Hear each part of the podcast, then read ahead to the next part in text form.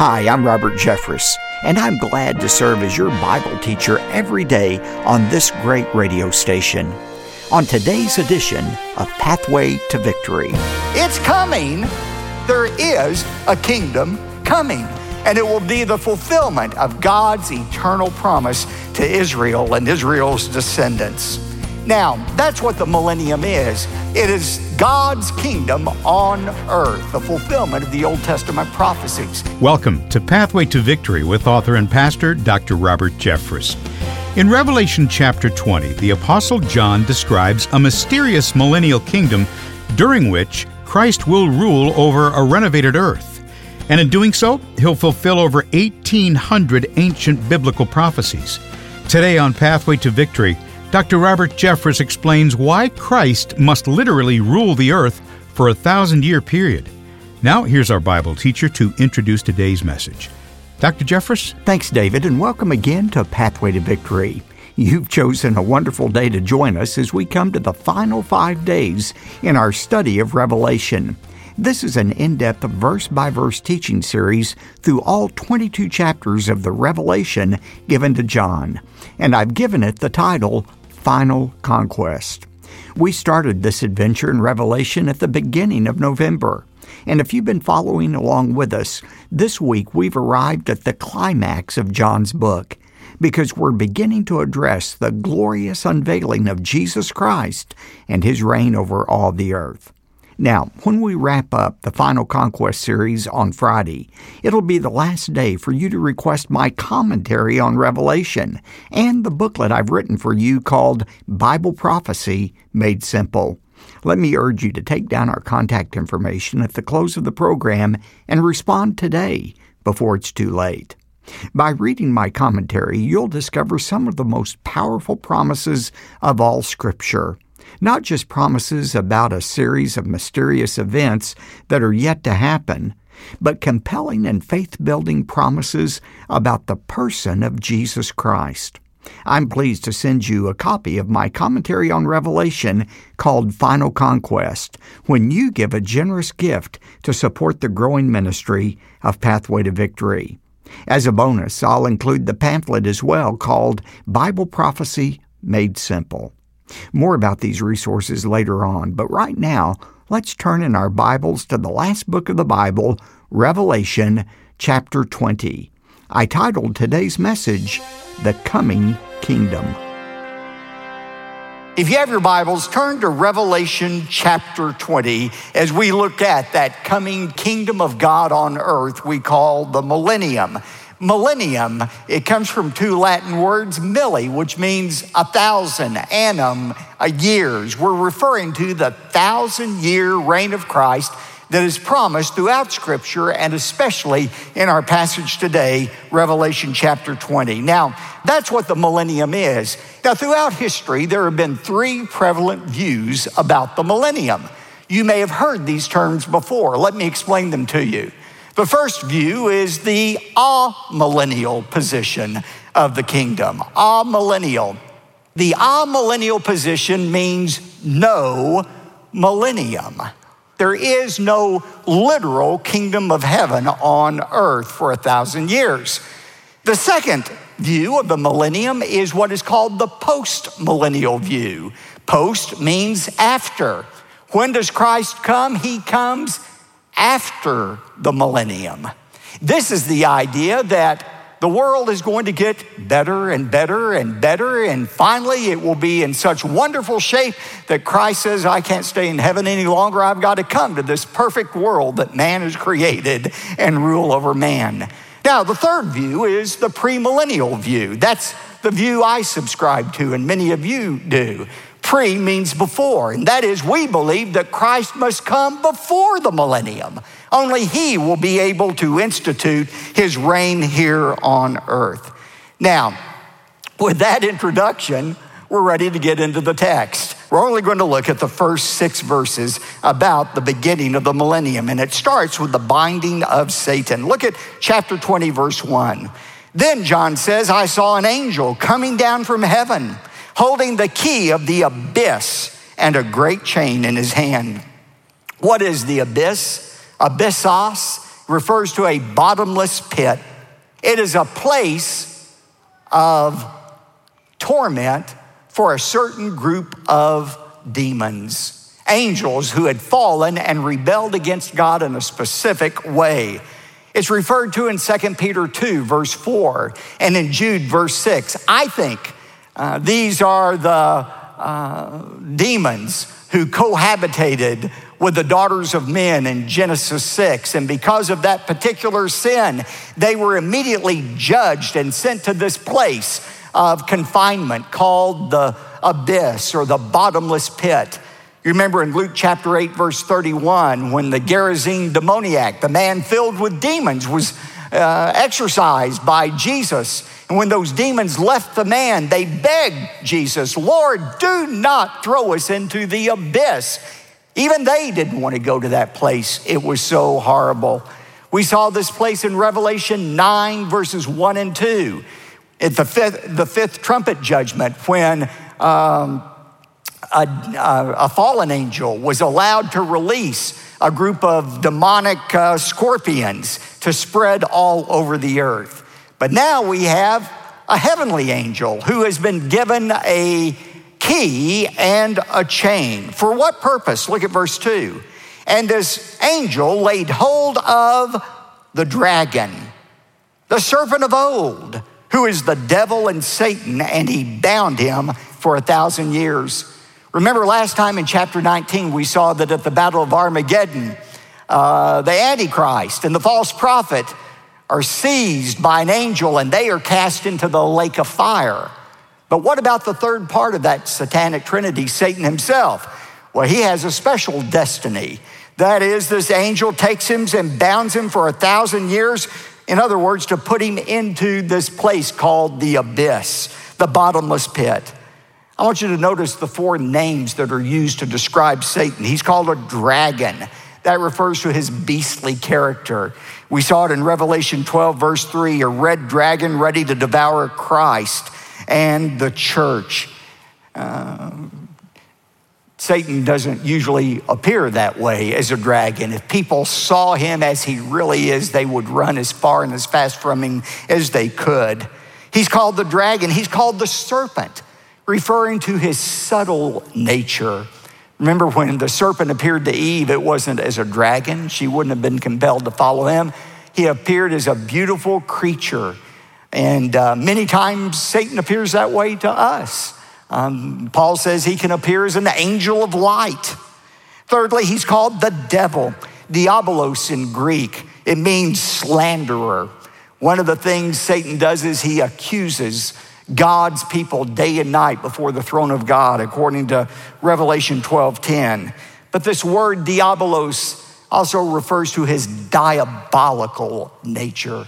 In John eight forty-four, Jesus called him a murderer from the beginning. You know, you read in the media these horrible accounts of men who kidnap children or kidnap other women and do horrible things to them, torture and things that can't even be described. And you wonder, where does that come from? It comes from Satan himself, the diabolical nature of Satan, diabolos. And then finally, he refers to him as Satan himself. The word Satan means adversary, enemy. He is the enemy of Jesus, and he is the enemy of everyone who would follow Jesus. Whether you know it or not, Satan has you in his crosshairs. He's got a big X on your back, and he's looking to take you out any way he can, to destroy you and everything that is important to you. That's why First Peter five eight says, "Be of sober of spirit, be on the alert, for your adversary, the devil, prowls about like a roaring lion, seeking someone to devour." Look at verse three. And he threw him, that is Satan, into the abyss and shut it and sealed it over him so that he would not deceive the nations any longer until the thousand years were completed. And after these things, he must be released for a short time. He is going to be bound for a thousand years so that he can do nothing on the earth for a thousand years during this millennium, the thousand year reign of Christ. And this is the predominant feature of the millennium. It is a time when Satan is bound, which makes the amillennial position so uh, ludicrous. Satan is in no way bound right now. Look around you. Look in your own world at what's happening. Satan seems to be running rampant all over the world, but his time is short. There is coming a time when he will be bound for a thousand years. Now, how long is the millennium? Well, it's a thousand years. In fact, in the first seven verses of Revelation twenty, the phrase thousand years is used six times so that nobody mentions it. This is a thousand year period of time. Suppose um, your brother who lives out of town sends you an email and he said, you know, the day after Christmas, our family would love and to come and visit you for eight days.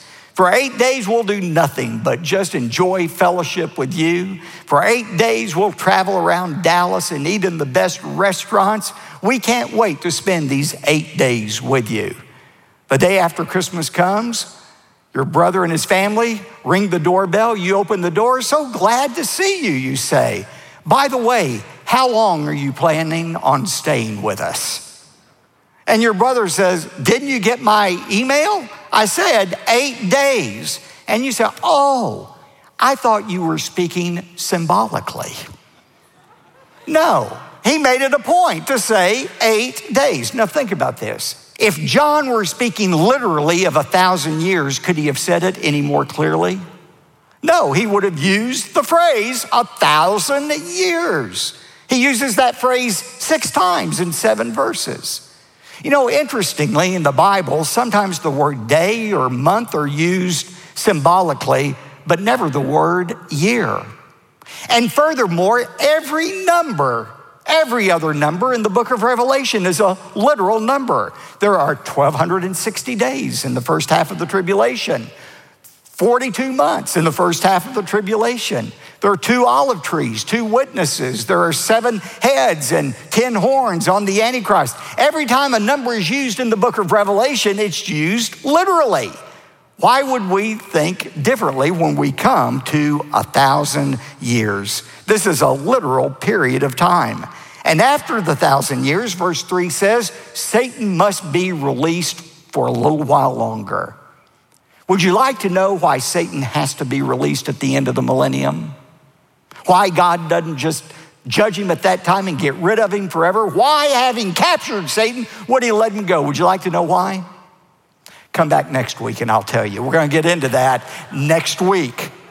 But here in verse four, I want you to notice one other aspect of the millennium that God reveals to John. Look at verse four. After Satan has been bound, look at what John says he saw. I saw thrones and they that sat upon them, and judgment was given to them. John said at the beginning of the millennium, I saw a group of people sitting on thrones. Who are these? Well, that's you.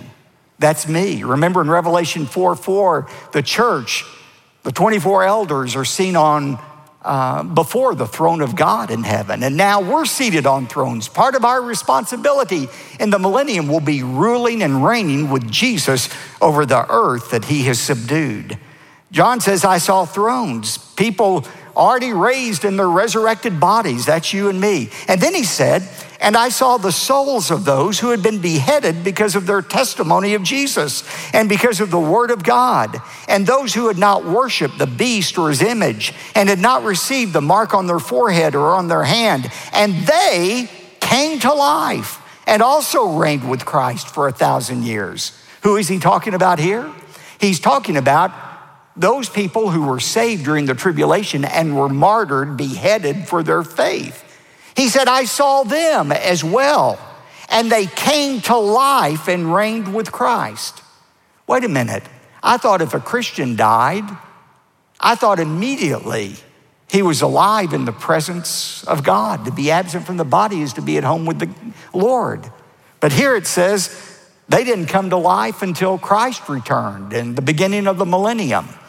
That phrase, came to life, is the Greek word anastasis, resurrection. It refers to the physical body coming to life, not the spirit. The moment you die or any Christian dies, you don't cease to exist. You don't go into soul sleep or purgatory. The Bible says in Second Corinthians five eight, to be absent from the body is to be at home with the Lord. You're alive the moment you die if you're a Christian. But there's a time that you receive your resurrected body. And for these tribulation saints, it will be when Christ comes at the second coming, at the beginning of the millennium. And then he adds this word in verse five.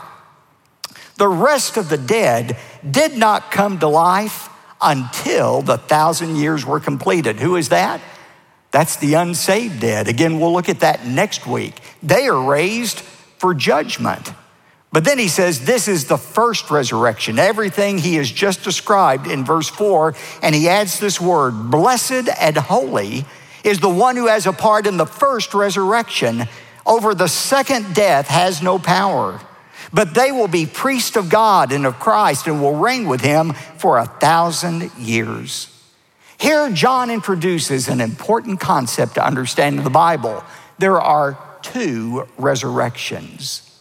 The first resurrection is the resurrection of saved people, and they are raised to experience God's blessing for eternity. But the second resurrection is a resurrection of the unsaved. They are raised from the dead to experience God's torment forever and ever. And that's why John says, blessed, happy is the person who's a part of the first resurrection. Let's, in closing, look at this first resurrection for just a moment. Who does it encompass and how does it work? Paul explains it in First Corinthians fifteen, verses twenty to twenty-four. He says, but now Christ has been raised from the dead and the firstfruits of those who are asleep. For since by a man came death, by a man also came the resurrection of the dead. For as in Adam all die, so also in Christ all will be made alive, but each in his own order. If you are in Christ, you're going to receive a brand new body, but you have to wait your turn. There is an order to which people will receive their new bodies. That word order is a military term, togma. It refers to a military parade that gets larger and larger as different corps fall into place in the parade at a particular spot along the parade route. Can you picture that in your mind? There's a leader of the parade, and as it goes further and further, different corps fall into place, and that parade gets larger and larger. Paul is using that imagery to say there's a parade of Christians headed to heaven, and everybody will fall into line at their particular place in history. The first resurrection is not a single event in time. It refers to a group of people who receive their resurrection body at their appointed time. The parade to heaven. Who receives their body when? First of all, Paul says, Christ and the first fruits. That refers to Jesus, of course, but also those who were raised with Jesus when he was resurrected. Did you know there were several people who were raised from the dead when Christ was raised from the dead? Matthew twenty-seven, verse fifty-two. The first fruits, that's the sample of the harvest that is yet to come. Christ and the select few. And then the next group that receives their resurrection body will include you and me, the dead in Christ, and those alive at the rapture.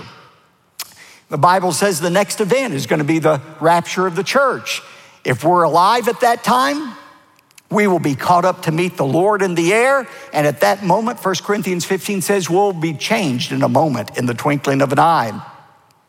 If you have a loved one who has already died and they're a Christian, their spirit is already in heaven, but their bodies will be raised from the grave and they will receive a brand new resurrected body. That all happens at the rapture. Seven years later, after the tribulation, that's when the tribulation saints, those who were martyred during the tribulation, as well as I believe the Old Testament saints, will receive their new bodies.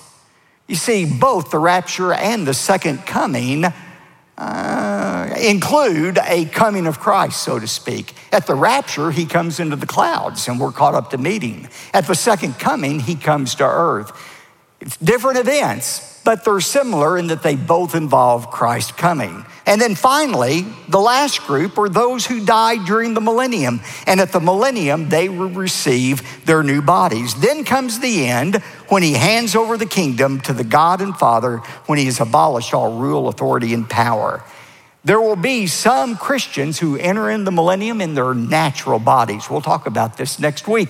They will die. They will receive their bodies at the end of the millennium. But the point is, even though it happens throughout history, all of these people are still part of that group called the first resurrection.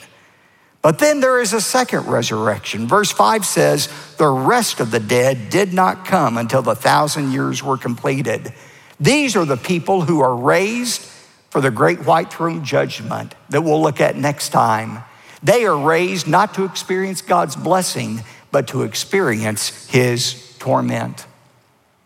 If there is one truth I want to leave you with that comes from this passage, it is this. When we die, we do not cease to exist. Death is not the end for anyone, Christian or non-Christian. Instead, physical death is just the doorway through which we enter into eternity.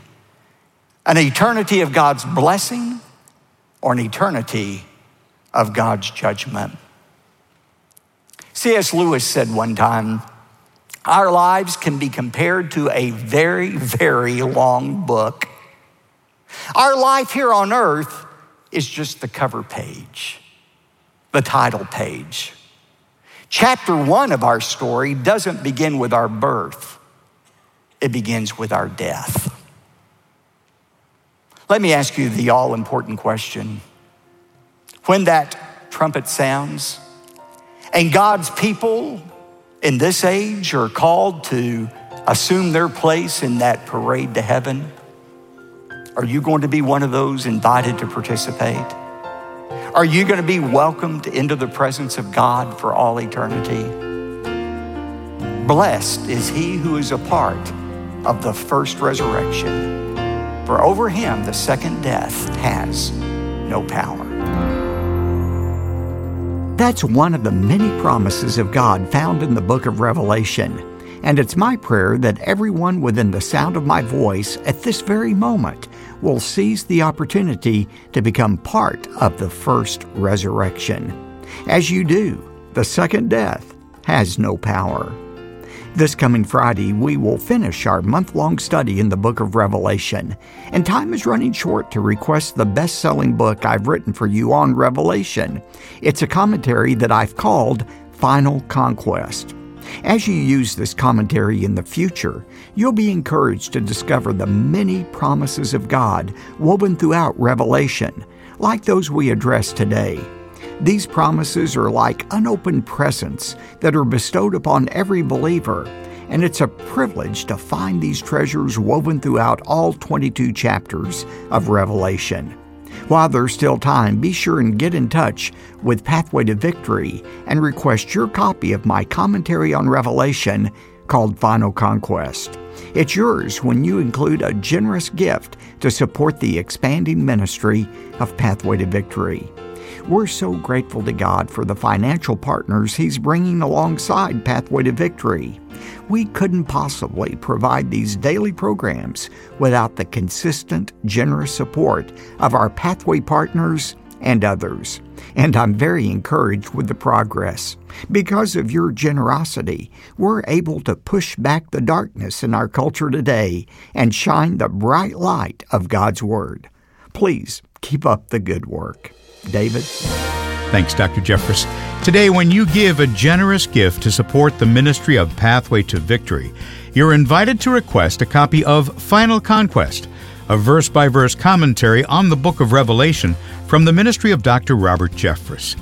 Just give us a call, eight six six, nine nine nine, two nine six five, or go online to p t v dot org.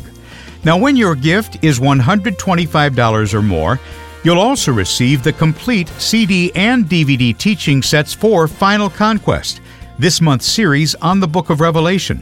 Plus, we'll also send you the best-selling book by Doctor Jeffress called The Rapture, Fact or Fantasy?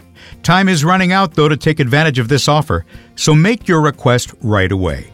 Again, call eight six six, nine nine nine, two nine six five or go to p t v dot org. You could write to us if you'd like, P O. Box two two three, six zero nine, Dallas, Texas, seven five two two two. Again, that's P O. Box two two three, six zero nine, Dallas, Texas, seven five two two two. I'm David J. Mullins, inviting you to join us again next time when Doctor Jeffress describes the ultimate destiny of all who die apart from faith in Jesus Christ. That's Tuesday here on Pathway to Victory. Pathway to Victory with Doctor Robert Jeffress comes from the pulpit of the First Baptist Church of Dallas, Texas. Join Doctor Robert Jeffress on an unforgettable trip to Israel. You've read about places like the Mount of Olives and the Garden of Gethsemane in your Bible. And now, it's time for you to see these remarkable sights for yourself. Join us on the Pathway to Victory Bible Prophecy Tour of Israel, April twenty-fifth through May fifth, twenty twenty-three. To learn more and to reserve your spot, go to p t v dot org.